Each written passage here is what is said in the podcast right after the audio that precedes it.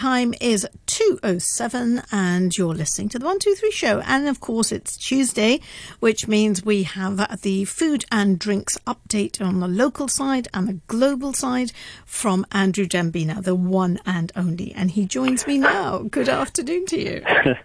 hello, hello, Sadia. I'm well, thanks. How are you? Um, I, I, I, should say, actually, uh, to uh, the listeners that, um, that, that Sadia has been kindly inquiring as to my taste buds because uh, I did have COVID in uh, the first week of March is mm. when I mm. caught it, mm-hmm. and it's now you know first week of May, and I can only uh, taste about sixty percent to maybe to seventy percent of what I'm of what I'm eating or drinking, which is a real oh, pain, quite frankly. Yeah, yeah. yeah. Um, I don't know if it would be. Could could we could we ask? Um, uh, our listener to let you know, mm. Sadia, if they if they, if they're experiencing the same thing, or what's the worst they've heard of? Yeah, sure. And it would be interesting to if anyone actually has had COVID and has found that their taste buds have gone, how long it took before it came back. Because mm. I know for you, you know, I've I've been asking Andrew every time he we, we talk, and I just say, well, how are your taste buds? because you know, as a food mm. and drinks correspondent, this is quite a yeah. major part of your life, yeah. isn't it? So it is. It is. It is. I mean, I uh, I'm still uh, for print media. I'm still attending the uh, well, not at the moment actually because of number restrictions, but prior to the latest restrictions, which are being eased, um, there would be media tastings and um, mm. introductions and so on. And uh, oh. uh, and I haven't uh, I haven't tried one of those yet because they haven't been really happening fully. Yeah. So that's uh, hopefully that's sixty to seventy percent should be improving in some time soon. Oh, it's um, hard to imagine yeah. that. It's not nice. Mm. Yeah. Well, moving on to uh, to other taste tasty morsels. Mm-hmm. Um, there's um, the first thing I'd like to start with is that it was a very big week for the annual uh, award that is Asia's 50 best bars, which happened last week, and it's uh, it's something that's in its seventh year. Winners were announced in a live ceremony, which came from Bangkok this year, which was also broadcast online. And this year, 2022, was the first time for three years that there was a that they were able to have an in-person ceremony with lots of bar representatives from around the region and um, t- top bar managers and people who ha- uh, actually there were there were lots of kind of uh, cocktail fans in the house as well. I saw a bit of it as it was streaming live. And it's compiled, this competition, Asia's 50 Best Bar Awards, mm-hmm. by UK-based organisers who founded initially something called the World's 50 best bars, um, uh, and also the world's 50 best restaurants, a list that we've talked about before, the restaurant one, which is um, alongside with a few other guides that are very well known, is, is one of the kind of key goals for people in the food and drinks industry to get themselves on. So it started with the world's list of both restaurants, then it went into bars, and then this company based in the UK decided to do one for Asia seven years ago and Latin America around the same oh, time, about one one mm. year difference. Yeah. So, what was on the list then? Mm. Um, so you you have this list which is the top one to fifty, and then after that they also give fifty-one to hundred. But it's that sought after uh, in the top fifty list that gets plaques or certificates that are framed on the walls for bars in this case, or restaurants for the other um, one that happens at a different time of the year. Hong Kong was crowned top of the list. Oh. With, um, yes, our very own territory with uh, a bar called Coa, C-O-A, which uh, is is known since it launched a few years ago for its drinks using tequila and mezcal. Um, so that's the agave-based spirit in its uh, creative cocktails. And it's quite something to get on this list because it's using a, a, a jury from each place that is up for discussion, which basically includes uh, mostly it's, it's urban places because it's not done by country. So it's cities. So you've got Singapore, Bangkok. Uh, there are cities in China as well. Um, Vietnam has, I think, Hanoi and possibly Saigon in there. But but it is the more, um, I guess, uh, sophisticated in the in, in the sense of having a variety of world class bars in this case, and for the restaurant guide at a different time, restaurants who who do kind of clean up in the awards, and it's, it's always been neck and neck in the last six years, this year being the seventh, between Singapore and Hong Kong. Mm. So so so yeah, in the past there was a there was a bar which won about at least twice in uh, in Singapore, which is on the list again this year, um, and Coa has won before. It's not the first time; it's the second time. So um, it's um, there are these ones that reappear as you, as you get in other types of restaurant or mm. bar guides. So in, in the top 50, I'm just going to mention by name the bars just so that the listeners know these are the ones that just made it last last year. If when bars reopen, there was an announcement just today that yes. bars will be yes, reo- reopening. Yeah, yeah. So something to think about if you want to treat yourself to uh, an award-winning bar bar's drink.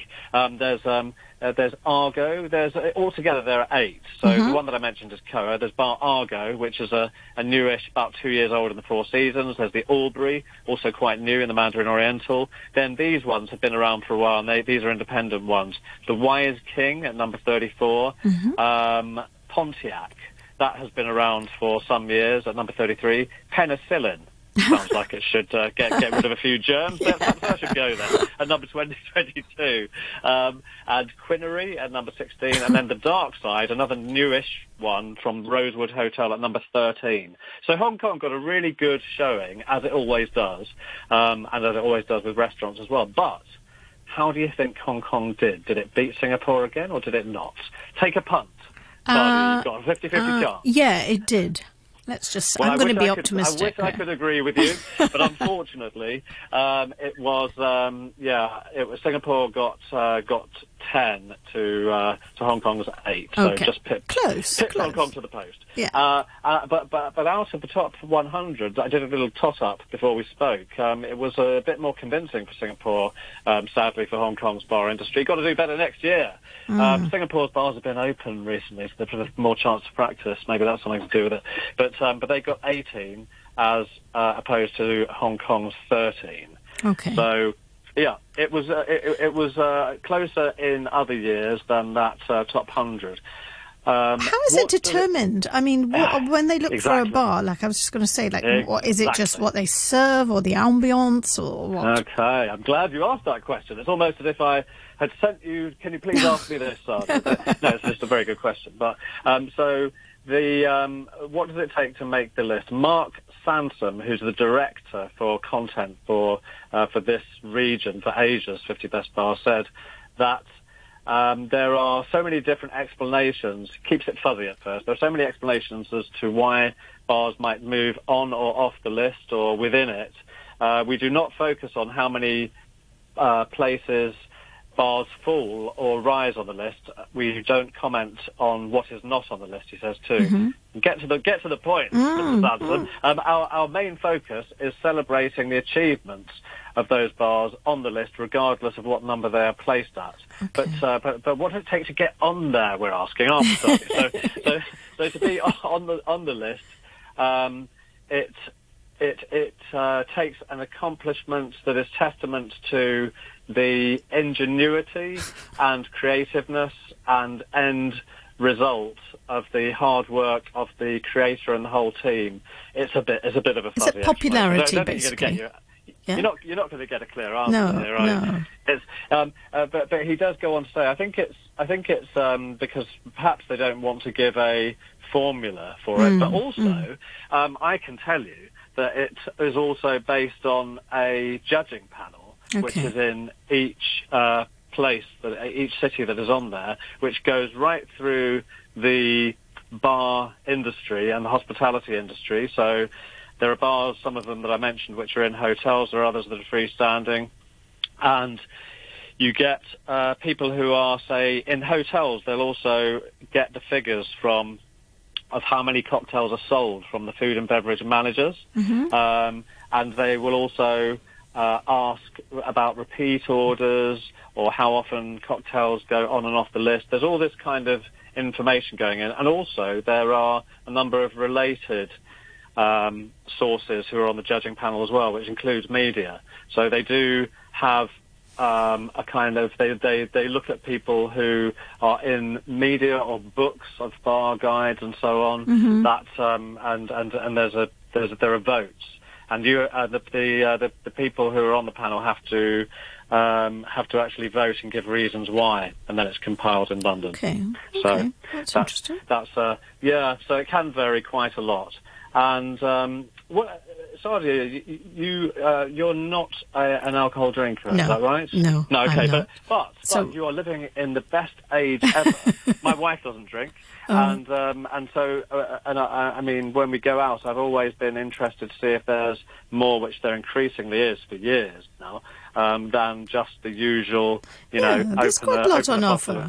Hmm, Yeah, There's quite a bit, yeah. and then and there's the mocktails and things like that too, exactly. which are quite nice. Yeah, yeah. Have you have you have you found any mocktails which have been, you know, made a really an impact, a lasting Um, not impact, really. or not, not particularly? Uh, it's funny, but but you know, in Hong Kong, when I go Hmm. and eat out and stuff, I tend to just go for the tea. You know, I'm or I just get tea, so I don't end Yeah. up getting too many sort of soft drinks as such. Um, But the mocktails are quite nice. I mean, I've had a kind of quite, I, I can't remember what it was called, but it was a really quite nice coconutty one, which was pineapple. I suppose it was pina colada, Yeah. colada type thing. Um, it probably but, is an alcohol-free one. yeah, yeah, Yeah. and that was quite nice. So I tend to go for kind of the coconutty ones, which are quite nice. Um, but. Right, I, I can't pin any one as uh, particularly. I, I, I- think that um, having a um, an alcohol-free mojito for as our as our temperatures warm up is is probably a nice Mm-hmm. idea because it's uh, it's a lot of fresh mint